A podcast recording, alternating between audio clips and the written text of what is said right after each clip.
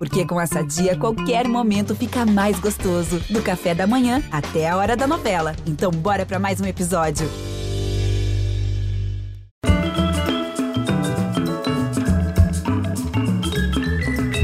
Não estranhe o barbarismo, mas a palavra globo se conjuga na primeira pessoa do plural. Então vou dizer aqui, com todas as letras, a Globo não poderíamos estar mais felizes. Porque, além de mais um baita comunicador na, na seleção brasileira da casa, a gente ganhou de brinde uma campanha institucional o cara transbordando de felicidade verdadeira, contagiante.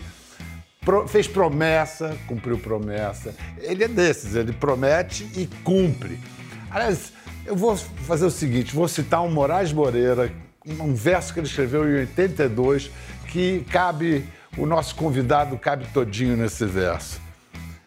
No Brasil de hoje em dia, ainda tem quem acredite no milagre da alegria.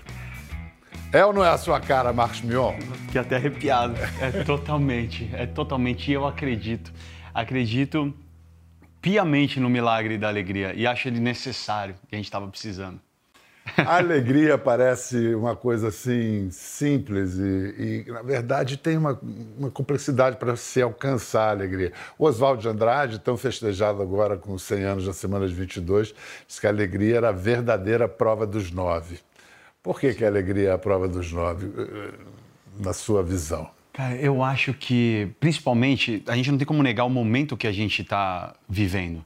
Então, com a mudança do mundo é, provocada pela Covid, a alegria praticamente ela foi recriminada por causa do sofrimento e justamente, justamente, foi, é, foi continua sendo muito sofrimento. As perdas, elas não são esquecidas rapidamente e as perdas, a dor das perdas e do luto não passa ao mesmo tempo que nós somos autorizados a não usar máscara, elas ficam. Então, uh, eu acredito que a gente estava vindo de um período de muito luto, de muita dor. A televisão refletia isso.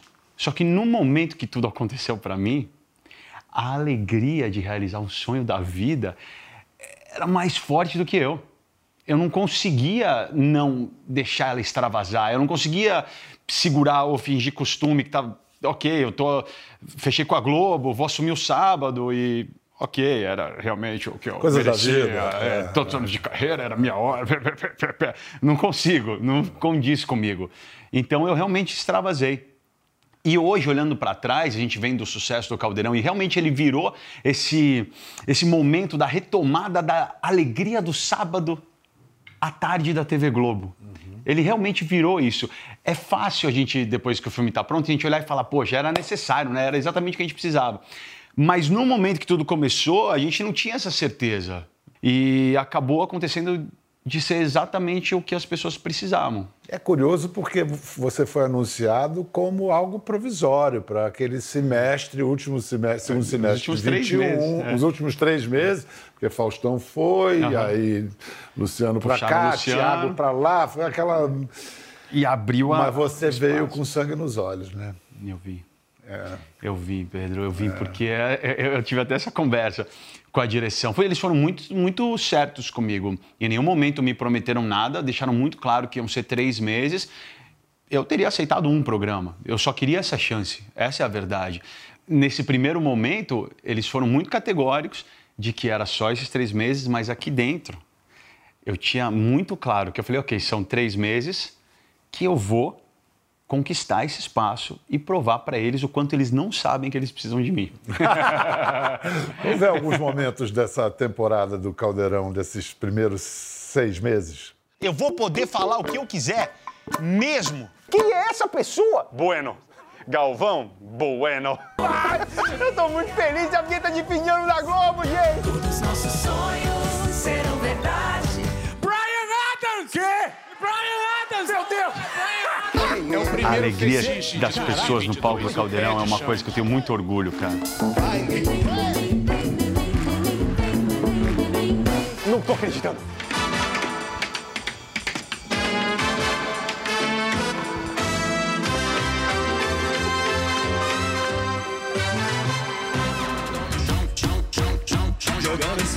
É, é isso, sabe? É a diversão, é a alegria, um pouquinho de loucura que eu falo. Ah, minha história com o Tony. Melhor do que um Tony Ramos! Só dois Tony Ramos! O bicho fez gêmeos na novela! Eu vou te falar uma coisa, você fez grandes personagens. Você fez uma obra maravilhosa. Mas nenhuma obra que você fez nessa vida é mais valiosa e mais bonita do que seus filhos. Você vê a que caminhos misteriosos a alegria pode levar, né? Há um momento de emoção. Sim. Ali não era tristeza, ele estava. Emoção. Era emoção, assim. É. Mas, caramba, a alegria. Contém. Tristeza. A alegria vem da tristeza. Você só sabe o que é felicidade se você já deu suas três batidas na porta do sofrimento. Você, muito jovem, você conheceu a morte do irmão, né? Sim. Assim, próximo. Você viveu um luto profundo. Sim. E, e. É, com certeza. E ao longo da minha vida, outras experiências também que poderiam ter me levado por um caminho da não alegria. Uhum. No final das contas, elas te fortalecem. Quer dizer, se você tem a capacidade, né? Daí eu devo muito à minha mãe também, de sempre me pegar pela mão e me mostrar o caminho da evolução e mostrar o caminho de transformar as coisas uh, ruins, não em pontos finais, mas em degraus. Reza sua bio que quando você perdeu seu irmão, depois teve um, um outro acidente, três anos depois você perdeu Sim. um amigo, e que ela pegou você e levou para o curso de teatro. Foi. Como é que ela te convenceu, ou precisou te convencer? Vai, filho, o teatro vai ser legal para você. Eu estava numa fase da minha vida de que eu estava dando as minhas três batidas na porta do sofrimento, que nem escreveu Kafka, que eu tive uma sequência de perdas muito violentas numa idade muito tenra, ainda muito jovem. E, e cara, chegou um momento ali que realmente eu eu não via mais a alegria. Eu era o, o antro da tristeza. Eu não saía do quarto, não queria sair do quarto. Isso não... o quê? Em plena adolescência? Plena adolescência. Não queria sair, não queria acender a luz. É, quando você perde a motivação de sair da cama, não tem mais, sabe, não, não tem muito mais para onde você possa ir no sentido de abdicar da, da vontade de viver. E minha mãe, uh, e aí é mãe, né? Mãe mãe, com a sua mãe e sua sabedoria e seus sentimentos sempre tão conectado com os filhos. Assim, ela de verdade, sem nenhum aviso prévio, chegou para mim e falou: "Você vai sair de casa terça-feira". Eu lembro até o dia e a hora. Você vai sair de casa terça-feira e você vai para casa do teatro fazer um curso de teatro, porque eu sei que isso vai te fazer bem. E foi e é do nada mesmo. Por isso que eu acho o amor de mãe uma coisa tão inexplicável, assim, tão incrível. Uh, tudo bem, eu, eu, era o cara que gostava de me de estar envolvido nas peças da escola. Eu era o, o cara que levantava na sala para fazer todo mundo dar risada. Isso tinha sumido da minha vida depois da morte do meu irmão, completamente. Eu tirei eu, eu tirei o meu direito de sorrir uh, e tirei a alegria da minha vida. Quando ela me colocou no teatro, essa história é tão bonita, cara, e por isso que eu tenho um, uma gratidão e um respeito tão grande pelo palco, pelo palco de teatro, e eu considero o teatro a minha arte principal. Porque no momento que eu cheguei lá, eu pude ver que por um, no primeiro dia começou um exercício de improviso assim, foi proposta uma cena e de repente eu estava lá vivendo um personagem com outros problemas que não eram os meus. E ninguém ali sabia o que eu tinha passado. Ninguém sabia a minha dor. E de repente eu estava brincando de ter os problemas e dores de, outro, de outra pessoa, um personagem, e com isso fiz as pessoas darem risada, de novo, que é uma coisa que eu não fazia há algum tempo já. Isso te vale até hoje, essa capacidade, da, essa fantasia exercitada que o, o teatro ensina, que o ator domina, de imaginar. Me vale até hoje. Porque você não tem um personagem, é você. Sou eu. Apresentando. Sim. Sim. Mas a, a, técnica do ator às vezes facilita o dia que você está mais. Facilita. Facilita, mas aí eu nem considero mais hoje em dia como técnica de ator. Eu considero como a minha obrigação, eu considero como a minha responsabilidade. E a minha chegada na Globo foi muito linkada, a, a, como a gente falou, a esse compromisso. E eu falo isso abertamente todo sábado. Eu olho para o público de casa e falo: é o nosso pacto. Toda vez que eu entrar na tela da Globo, vai ser para a gente dar as mãos e a gente poder sorrir vai ser um momento que você vai ter que é curto, no fim, algumas horas do seu final de semana, mas que eu quero muito que você deixe seus problemas de lado e se permita sentir essa energia, permita sentir esse alto astral e sorria comigo. Então, por mais que eu esteja na minha vida passando por qualquer coisa, na hora que eu estou ali, eu sempre ajoelho antes de entrar no palco, faço uma oração, agradeço, faço. Uh, uh, uh, tenho o meu ritual e eu me lembro ali exatamente o que eu estou fazendo. E eu falo uma coisa sempre. Até tuitei esses dias. Eu falei assim, cara, comunicador de TV tem que se entregar ao que faz. Porque chega na casa de milhões de pessoas e é uma responsabilidade muito grande e o povo não aceita metade. Você tem que ser de verdade. Você tem que chegar e entrar amando o que você está fazendo. Toda, toda vez, se eu gravo três programas no dia, eu ajoelho três vezes. E você, ou você tem essa, esse respeito por esse privilégio, é um privilégio, cara. Você tá no palco da maior emissora, uma das maiores do mundo, chegar na casa das pessoas, o que, que você vai levar para essas pessoas? Eu tenho, eu tenho essa conversa comigo diariamente, o que, que eu vou levar para elas? Eu vou levar o que eu tenho de melhor. E hoje eu tenho esse compromisso, fico arrepiado pra caramba, de levar diversão, alegria, alto astral e, acima de tudo, esperança. Porque a esperança com a alegria, elas estão ah, de mãos ah, uma, dadas. Uma, uma filha da outra. Exato. É. Escuta, mas a primeira vez que você apareceu na Globo, vamos ver, você era ator. Olha lá, seriado Sandy Júnior. Tô precisando falar com você, 99. Cara. Tô compondo, cara. É que tá acontecendo um... Ah, menininho. Moleque, eu um tinha 17. 17. 17? 17 eu fiz 18 no seriado. No coração, entende? Sim, sim, Aí sim, eu cheguei na MTV. Meu nome é com Marcos 19, Mion e hoje é a minha estreia. Aí eu já tava mais popstar, já. Aí já, já era MTV, já depois que tinha explodido. Aí, já. suplão. Aí eu trabalhava muito a a arte do teatro nos meus programas ainda, porque o teatro era muito dentro da minha veia ainda, assim. Eu, eu dei um dos primeiros beijos gays na história da TV, cara. Quem, quem é o felizardo que você está Foi o beijando? Casé, o Casé meio, meio truculento, né? Foi meio truculento, mas ele virou Isso é um é um. Brokeback Mountain, assim, total, né? Foi meio bruto, assim. E, e tem uma coisa, você vendo hoje os piores clipes do mundo, que, cara, foi quando você realmente chamou muito a atenção das pessoas, porque era brilhante, né? Eu nem morava no Brasil nessa época, eu fui ver depois, falei, cara, muito legal. E aí, vendo hoje, já era uma linguagem YouTube, TikTok, antes da internet existir, né? E tá aí. E você, de certa maneira, usa até hoje isso no Caldeirão, né? Use Essa linguagem esse- usa- Essa é. linguagem e esse quadro, né? Esse quadro, Você é. sabe que, que reza a lenda que você tem, se tem, hoje em dia, né? Se você tem, não, uma ideia original, Aham. é uma só. Ideia original mesmo, sabe? Uma ideia que Sim. não é inspirada, baseada, chupinhada, adaptada, não sei o quê. Não, uma ideia original. Hoje em dia é muito raro isso acontecer. É, porque Sempre foi. tanto já foi feito, tanto já foi criado. E essa é a minha, essa é a minha ideia original que eu tive com 19 anos. E eu brinco, hoje já se, eu tenho mais de 22 anos de carreira, são mais de 22 anos fazendo esse quadro. Pago o almoço. Mas ele é, até ele é hoje. infinito, ele tem possibilidades infinitas. E sabe o que, é, o, que, o que me deixa, modéstia à parte, assim, muito orgulhoso? Muito. É que é um quadro que ninguém consegue fazer, cara. Não é um quadro que. É um quadro meu. Muita pessoa, muitas já tentaram, eu já vi várias tentativas de fazer igual, entrar, para, para, para, deixa eu mostrar.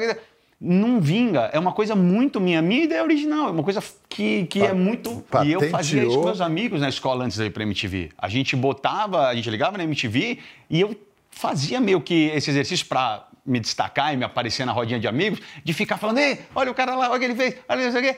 Depois eu só tive a sacada de, de profissionalizar isso, usar os recursos televisivos do Chroma, que é engraçado. Isso eu e o Chroma, nós temos uma história de amor e ódio, né? Mas disse que nesse negócio de zoação, você ganhou um apelido de 2 milhões, que chamavam você. Zoou tanto que você- a brincadeira custou 2 milhões a emissora. Essa história foi, foi É uma... zero? É, é verdade. essa- essa- eu tenho algumas histórias tipo essa. Eu comecei muito cedo na TV e eu queria muito deixar minha marca por vir de teatro. Isso é importante falar para as pessoas entenderem o, o porquê disso. Eu neguei a TV muito. Eu achava que TV era vender alma. Era, era se vender para arte fácil, para arte de, de- de televisiva e maquiada e editada. E eu gostava da arte crua, raiz, teatro de, de praça, teatro de Teatro do revolta. oprimido, Augusto Boal. Exato, Ah, exatamente, exatamente. Com o Zé Celso, eu ia nos ensaios e via, e era, e era isso que eu queria para minha vida. Como é que eu fui parar na TV? Eu estava fazendo uma peça de Sófocles, Antígona. Olha que louco, uma produtora de elenco da Globo me viu fazendo uma tragédia grega e foi no camarim falar para mim: tenho um personagem para você no seriado Sandy Júnior. Eu falei, falei, você é muito boa, cara. Para você conseguir me enxergar no seriado Sandy Júnior, no meio de uma tragédia grega de Sófocles, é, eu- você é bom. Mas eu ri. E eu falei, eu nunca vou aceitar isso. Eu dei risada. Todo o meu grupo, assim, que era o sonho de todo mundo ir pra TV. E meu sonho era ir pra praça, fazer teatro pra mudar o, o comportamento e o pensamento das pessoas. Cheguei em casa, contei pra minha mãe dando risada, você não sabe, mãe, me chamaram pra fazer um seriado Sandy. Sandy Júnior, na época, lotava o Maracanã. Claro. Programa domingo à tarde, era uma loucura. Então, quanto maior pra mim, mais eu queria a distância. E aí minha mãe, sabiamente, chegou pra mim e falou assim, você quer viver de teatro, né? Eu falei, claro, vou viver de teatro. Ela falou assim, então, faça que nem os grandes atores. Vai pra TV, ganha, ganha o seu nome, ganha o público, deixa o seu nome ser conhecido, e aí as pessoas vão te assistir no teatro, porque eu não aguento mais ir em peça sua, que só tem três pessoas na plateia e uma sou sempre eu. Aí eu ouvi minha mãe e falei, olha, Mais uma vez, sua mãe ali mandou muito bem. eu falei, você tem razão. Aí aceitei. Mas é, ao aceitar, eu realmente me encantei com o mundo da televisão. E eu vi que é um mundo tão carente quanto o mundo do palco de teatro. E tão popular quanto fazer teatro na praça ou com um alcance um pouquinho Isso maior. que eu ia falar, com um Agora, megafone você maior. está contando toda essa história para não me responder Não, você deu um justificar. prejuízo de 2 milhões Que na à época, MTV. na época, esses 2 milhões era, era o dinheiro que meio que sustentava a emissora. Era um, um grande patrocinador, uma marca que tinha. Era uma empresa que tinha várias marcas que anunciava. E eu, no Pior Scripts do Mundo, só pra entender, tá? Então pega aquele moleque do teatro de praça, de repente bota ele no programa e o Pior Scripts do Mundo, e eu pá, pá, pá. Eu só queria quebrar os paradigmas, quebrar as paredes, deixar minha marca. E nisso eu falava o que me vinha à cabeça. E numa dessas, tinha um clipe da banda Kiss, que eu lembro até hoje, que é, eu- não vou nem falar para não trazer de volta isso, mas o Gene, o Simmons ele, ele manuseava um produto que parecia um produto do patrocinador e eu, olha essa... Dei uma apavorada no, no negócio que resultou numa ligação pro Mantovani, que era o presidente da MTV na época, falando: escuta, a gente vai retirar o nosso patrocínio e acabou a nossa história, porque a gente não está junto para sofrer esse tipo de, de, de- E era o pior script do mundo. Lembra que o pior script do mundo era um programa que numa emissora que dava a média 0,5, ele dava dois pontos. Era um tremendo Campeão sucesso. de audiência. Um tremendo sucesso. Ah, e aí eu, eu tive que me retratar. Aí eu, a gente quer que ele peça desculpa, que ele se retrate. Eu já tive alguns momentos de retratação na minha vida. Desse menino que queria subverter tudo para um cara já com a cabeça que você tem hoje, Maduro, que valores são iguais, os mesmos? Porque você Sim. é a mesma pessoa. A essência, né? Assim, ó, é- é- o que aconteceu ao longo desses anos foi, foi a vida, né? A vida aconteceu. Mas, olhando para esses resultados que as pessoas podem identificar hoje na minha carreira, a ousadia, a originalidade, essas são a minha gasolina. E no momento que eu não tiver um desses dois, eu vou deixar de ser o artista que eu sou. Então, dentro de um jogo completamente diferente hoje, muito mais maduro, muito mais consciente, ah, muito mais respeitador e grato e humilde, eu, por exemplo, como a gente estava conversando antes daqui de começar a gravação, apresentar o programa de sábado de bermuda, de, de, De chinelo, É, isso chinelo. é uma ousadia, isso é uma originalidade. Aí pegar um quadro que já existia, que é o Tem ou Não Tem, que é base- baseado no Family Field, e, cara, transformar ele num outro programa. Também é ousadia e originalidade. Eu chegar na minha primeira gravação e já colocar uma dança, uma. é, coisas que você, cara, tem que ter esses dois pilares para ter coragem para fazer, que é ousadia- deixar a sua é. marca, né? A ousadia costuma ser recompensada, a boa ousadia. É. E liberta muita gente. Quando você quebrava ali a quarta parede na MTV, tinha um monte de garotos que hoje estão trabalhando em audiovisual, que se aprenderam com você. Quando você põe a sandália, a bermuda para apresentar a Globo, a Globo todo se liberta, todo mundo, a gente cresce, é bacana. E você fez reality também, é uma viagem fazer reality, né? Porque para todo mundo é pode ser muito divertido, mas para quem apresenta, eu levava aquilo muito a sério. É, cara. claro, você tem que levar a tem sério. Comédia tem que ser levada a sério, senão não tem graça. né? Tem que, tem que levar a sério pra caramba. Assim. E, e sabe o que é legal? Eu, eu, eu, eu tenho muito orgulho de algumas coisas. Assim. Eu acho que Deus me abençoou demais na minha carreira. Assim. Eu tenho, ah, por exemplo, olha quantos profissionais já apresentaram grandes realities. Não é um número grande, cara. Sabe, são, são poucas pessoas que tiveram essa oportunidade. E isso me dá muita alegria, sabe? Muito grato, assim, orgulhoso. Eu tive essa oportunidade, eu tive essa experiência e concordo com você. Vai, vai fazer- vai fazer de novo agora. Você não tem um reality esse ano que você vai apresentar? Tem o reality do Multishow, tem o reality do Multishow, Túnel do Amor. Sim, é um pouco diferente. Sei. É diferente da, da- do, do que é um reality de confinamento ao vivo. Ao vivo, não, sem É, dúvida, Quando as é pessoas estão lá, é um É. pouco diferente. Mas voltando a Big Brother, Fazenda, de novo, eu acho que você, uma das coisas, das minhas características principais era estar confinado junto, estar vivendo aquilo 24 horas. Se você, então assim, enquanto eu não estava lá, eu estava consumindo relatório e rede social para entender tudo, e e 24 horas para entender tudo que estava acontecendo. E é uma experiência maluca, mas assim, você não vê sua família é, durante meses, você, tem, você não dorme, você é cancelado nas redes sociais. É, é um- é um, Sei bem, sei é um bem. tour de force, assim, é um tour de force. Sei bem. E escuta, e você que é um cara muito ligado à família. O, o Marcos está casado há 17, 17, anos com 17 Suzana Gulo, que é de- designer de moda. Sim. Tem o Romeu, de 16 anos, a Donatella, de 13, o Stefano, de 11. Exato. E você, cada um desses filhos já lhe inspirou um livro, Já é escrevi isso? um livro para cada um. Escreveu um Exatamente. Para o Romeu, eu escrevi O Escova de Dentes Azul, que é um livro baseado numa história que aconteceu de verdade aqui em casa, no Natal. E mas eu aproveitei essa história para explicar o autismo para crianças. Então esse livro é um livro infantil que explica o autismo para as crianças.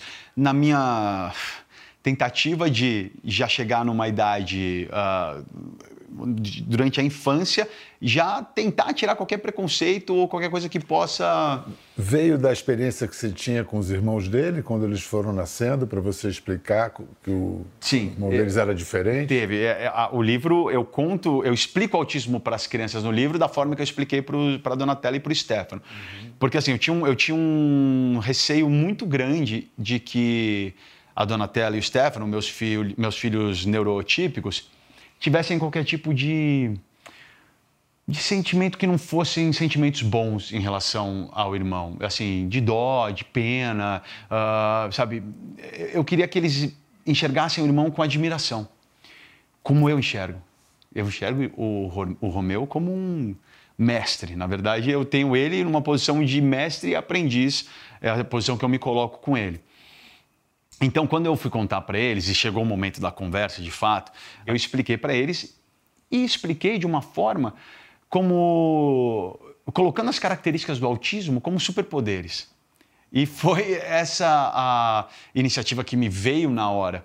E, e de fato, ludicamente, essas capacidades de uma pessoa que faz parte do espectro, ao olhar de uma criança, podem ser vistas como superpoderes. Então, por exemplo, o Romeu tem a capacidade de conversar com a natureza. No, no sentido que ele fica horas olhando o vento. E aí eu falei, sabe quando bate o vento e a gente só ouve... Falei, o Romeu consegue entender a natureza. E quem realmente entende o espectro autista sabe que os autistas têm uma conexão muito profunda com a natureza, com o planeta. Eles ficam em paz quando eles estão rodeados de natureza, de floresta, de água, de praia, de mar. O planeta faz bem para eles, eles conectam de uma forma que nós não, conec- não conectamos.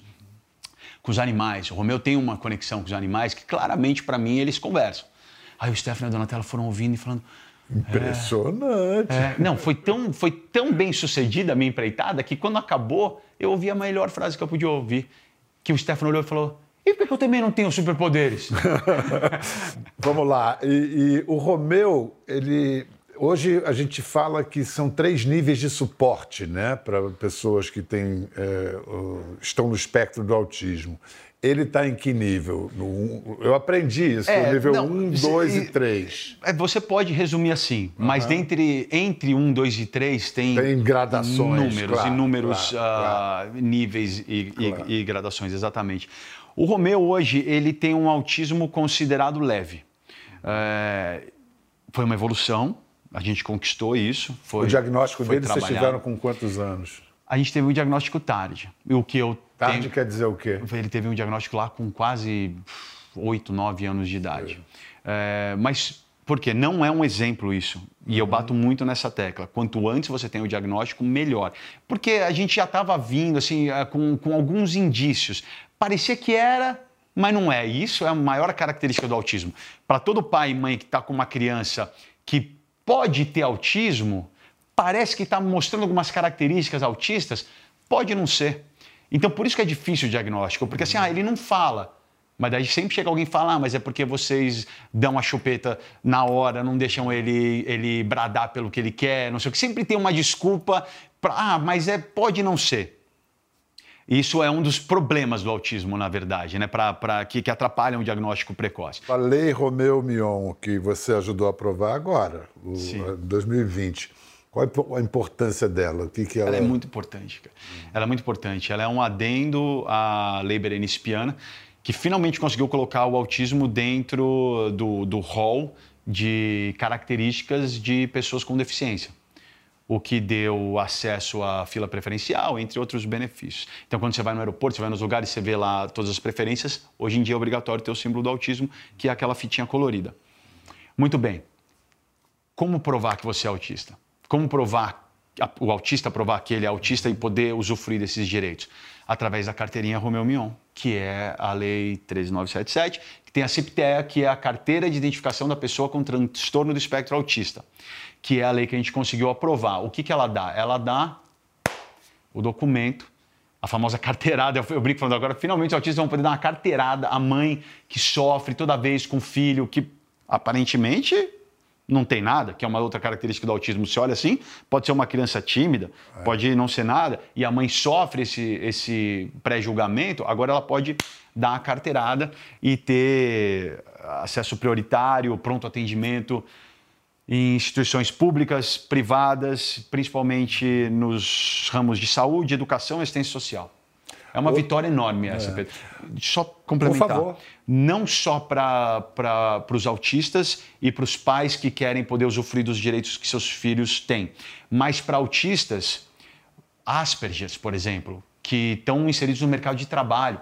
Para essa pessoa se identificar autista, ela tinha que ter uma marcação no RG. Mas isso, muitas vezes, quando ela vai numa empresa. Discriminatório. Então, Exatamente. Claro. Ela vai numa empresa procurar um emprego, tá lá autista.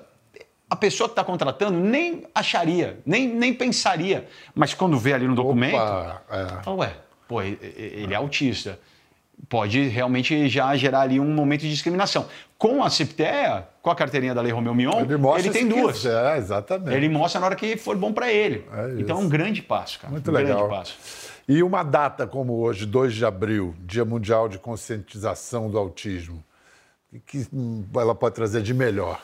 Ah, ela pode trazer a conscientização, o fim do preconceito, exatamente. A luta, a luta pela igualdade, a luta pela aceitação. Essa é a minha maior batalha. Eu falo assim, a gente tem muitas missões na vida. Eu tenho o entretenimento como uma missão, eu tenho a arte como uma missão, mas eu tenho um propósito que Deus me deu de presente. Deus me deu esse propósito ah, na forma do maior amor da minha vida. E o propósito, eu considero, Pedro, uma coisa que você faz porque os outros precisam que você faça. É diferente de uma missão. Uma missão eu faço porque eu amo. A arte eu amo fazer. Entretenimento eu amo fazer. Agora, o meu propósito, que é lutar pelo autismo, eu, os outros precisam que eu faça. Você tem que fazer. Eu tenho que fazer. E esse dia, ele, ele, ele traz essa vitrine. Então, por exemplo, o ano passado, a gente iluminou o Cristo Redentor junto com o Padre Omar, que cuida lá do azul, Cristo, né? de É, azul. Iluminamos de azul, que é a cor universal do autismo. E isso foi para o mundo inteiro. Os posts que eu faço, os vídeos que eu faço, essa batalha é constante. Eu, minha mulher, a Suzana, a gente vive isso 24 horas. E, obviamente, que tem os autistas que falam que não é meu lugar de fala, etc, etc. Mas eu reluto, porque no caso do meu filho, é meu lugar de fala, porque ele não tem o cognitivo desenvolvido para bradar pelos direitos dele, para lutar pelo que ele acredita. Ele acaba sendo muito mais vítima do que qualquer outra coisa. Então eu tenho que falar por ele. Então eu, eu tenho que assumir esse- essa posição. E eu tenho que usar os meus mais de 20 anos de carreira, que me deram um megafone desse tamanho, que me dão a oportunidade de estar no seu programa hoje, no dia tão especial, falando sobre isso, para lutar por ele. E por mais de 2 milhões de autistas que existem no Brasil hoje. E lugar de fala de pai, de autista, esse aí não tem jeito, você tem. Você acha que o Romeu curtiria participar dessa conversa aqui com a gente? Ele tá empolgadaço. Ele Ah, tá... então chama ele aí, Eu, eu cara. vou chamar ele, ele? tá? Eu vou chamar ele, Chama eu vou trazer ele. Ele tá preparado para. Su? Oi. Ah, Suzana, minha Tudo mulher. bom, Suzana? E aí, tudo bem? Romeuzão tá aí? Traz ele. Romeu tá. Traz ele. Chama. Olha a bagunça que fizeram na nossa casa, Romeuzão. Olha a bagunça que fizer. Cuidado É. só aqui com o, degrau aqui. Televisão é uma bagunça, E aí, Romeu. Pedro? É, fazer televisão, Uma tudo bagunça, bem? tudo bom? Tudo. Muito E prazer, aí, cara. prazer. Senta aqui, comigo, senta cara. aqui. Tô conversando com o seu Senta pai aqui do meu lado. Isso. Você tá bonito demais, cara. Tá elegante, né? Botou uma roupa bacana. elegante. Romeu, eu sei que você gosta de música, é verdade? Eu gosto gente o de música. Ah, Pedro. A gente gosta muito, né, Romeuzão? É, Que, que, quais são as, suas, as músicas que você mais gosta, hein, Romeu? eu gosto de rock e de pop. E, e eu, eu, eu adoro instrumentos. E qual que é que você toca com o pirata? Bateria. Bateria, ó. Romeuzão. Rock and roll, né, Sou Romeuzão? rock and roll. Tem uma frase ali que é que a nossa Fui eu vida... que escrevi. Que frase é? Que a nossa vida Da, seja uma boa, vida. Todo mundo pode ter todo uma mundo boa precisa. Precisa. Todas as pessoas. Né? A, gente, a gente acredita muito nisso, né, Romeuzão? Muito. No amor, Amor. né? Na, na alegria, Amor na alegria. né? Romeu, o seu pai tem muito orgulho de você, mas eu acho Ele que tem você muito tem orgulho. orgulho. É, você tem orgulho dele? Você gosta de assistir o Caldeirão? orgulho. Eu gosto de assistir o programa dele. Mas fala a Porque verdade. ele arrebenta. Ah, eu assisto muitas vezes. Assiste, gra- vê de novo e de assisto, novo? vejo de novo, repito É. E, e- e o que, que você mais gosta do programa? do tenho, não tenho, sobe o som. E quem é, e quem é o cara legal que faz o sobe som comigo? O Lucinho. O Lucinho é legal, né? É, O Lucinho, já, ele manda recado pra você? ele manda todo dia mensagem pra mim. O Lucinho é muito legal mesmo. muito legal. O, o- por que, que o dia mundial de conscientização Qual sobre o mundial? autismo... O dia é do so- autismo. o dia do autismo. Por que, que é importante? Porque a gente tem que celebrar o autismo. Sim. Que as pessoas têm que saber, né, filho? Né? papai? Tem que Todas as respeitar. pessoas precisam saber. Você lembra que o ano passado a gente fez. Você! Você Eu- apertou o Eu botão. apertei o botão e acendi Acendeu o quê? o Cristo. É, foi o Romeu que apertou o botão. Ficou todo colorido. Ficou colorido, as luzes, as pinturas. É, e não é legal que aí a gente faz essas coisas e as pessoas na rua vêm falar com você? Vem, Elas, elas não têm muito as carinho, pessoas vêm. carinho e amor por você? Vem, papai, carinho, amor por mim. E como é que você se sente quando você vê isso? Eu me sinto alegria e pureza. Que legal. São as pessoas respeitando o autismo. né? Quando É, lindo. Muito obrigado, Romeu, por participar da Obrigado, nossa conversa Pedro. aqui, viu? Muito eu obrigado. sempre quero conversar. Que bom.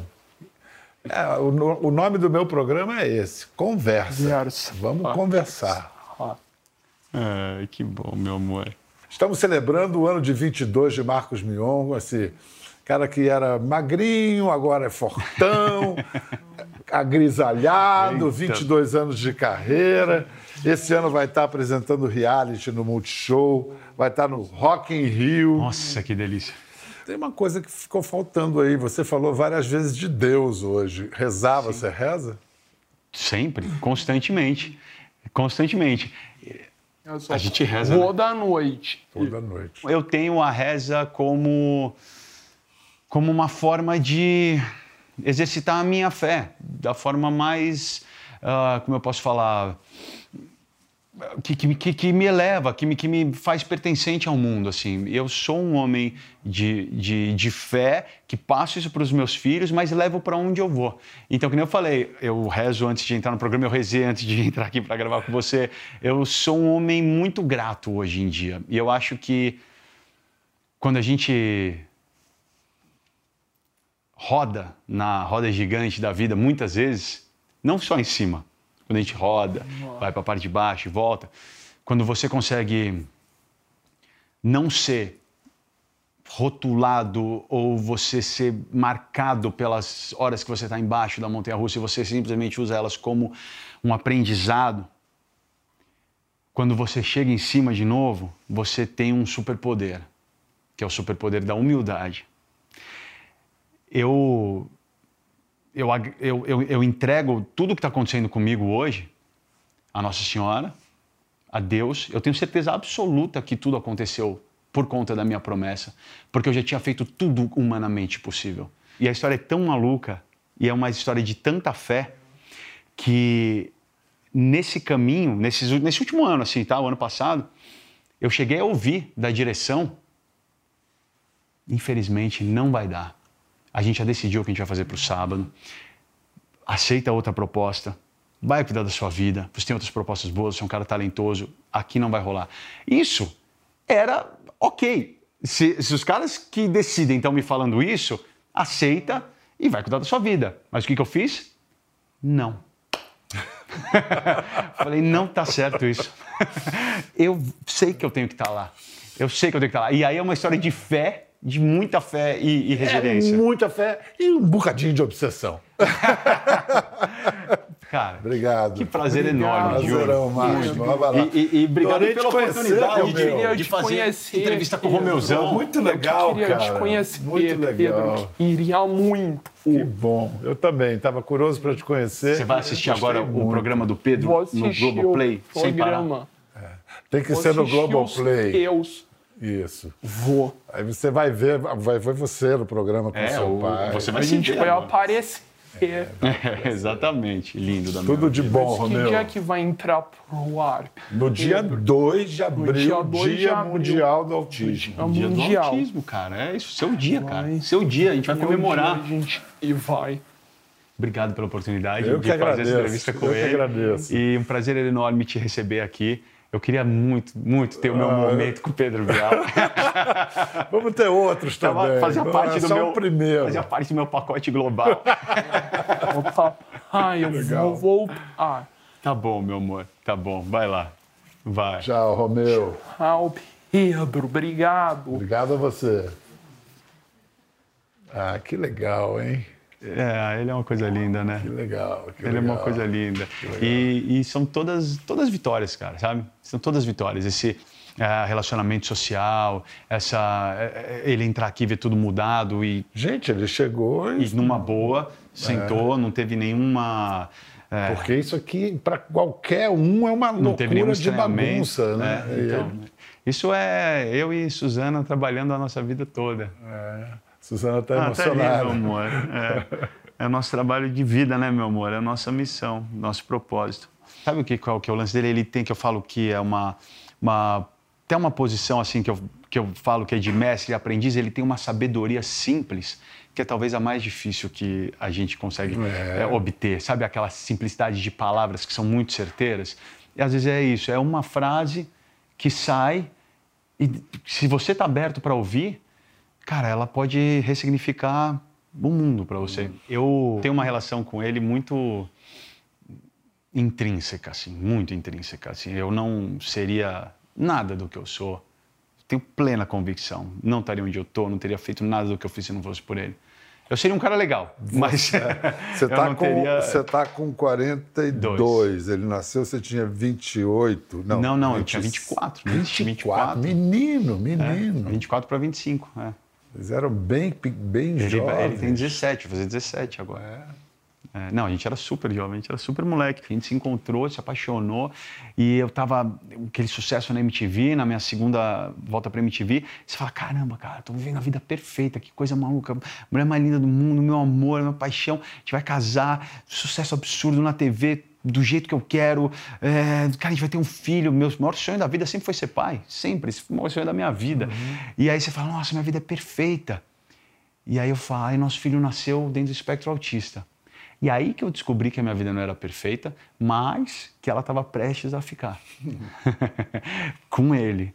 Ele, para mim, foi a, a cola que juntou todos os, todos os pontos. cacos, né? Todos os cacos e todos os pontos da, da nossa vida. aqui, Suzana. E, e nós, como casal, a gente ter perseverado com essa situação e outras, tenho muito orgulho, cara. Tenho muito orgulho da nossa vida. E aos olhos dos outros, nossa, a gente, a gente recebeu muitos olhares atravessados e olhares de desprezo e olhares de nojo e olhares do que fosse.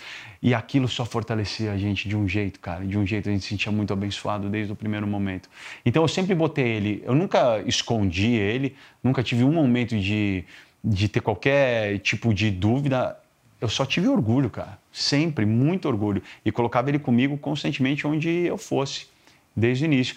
E sim, muitos artistas já me puxaram no particular e falaram, cara, você está tendo a coragem que eu nunca tive. Porque meu filho, meu sobrinho, meu irmão, meu não sei o quê, também fazem parte do espectro e eu sempre escondia o isso e aquilo. Então, eu, eu brinco, falo, você acha que o autismo começou comigo? Até parece, né? Você acha que nós fomos os primeiros? Não, tá aí desde sempre, cara, desde sempre. Obrigado, meu irmão. Obrigado. Obrigado a você. Obrigado, Suzana. Obrigada. Foi lindo. Foi, foi bom, né? Quer ver mais? Entre no Globoplay.